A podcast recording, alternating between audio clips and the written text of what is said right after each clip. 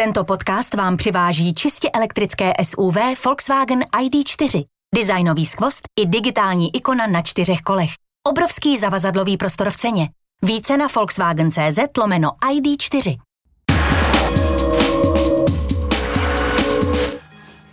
Opatření ministerstva zdravotnictví omezující provoz obchodů, služeb i setkávání lidí zrušil nejvyšší správní soud.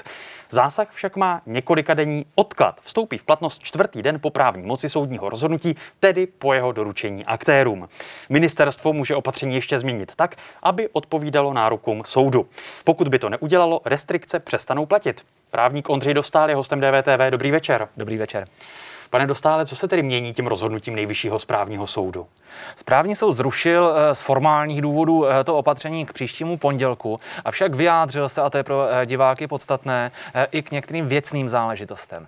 Konkrétně demonstrace venku není možno podle pandemického zákona omezovat, což je důležité zejména vzhledem k současné vnitropolitické situaci.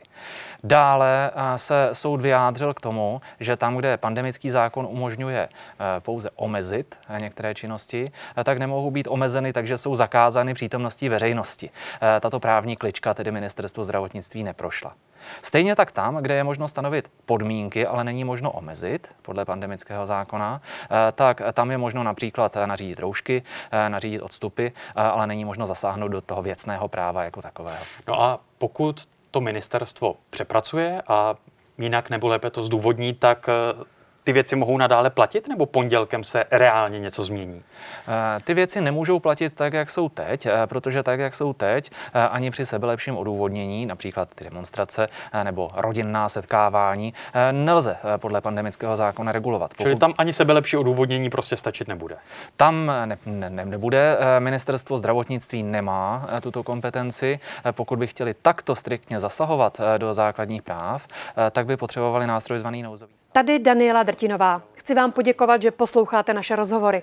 Jestli chcete slyšet celý podcast, najdete ho na webu dvtv.cz, kde nás můžete i podpořit a stát se členy DVTV Extra.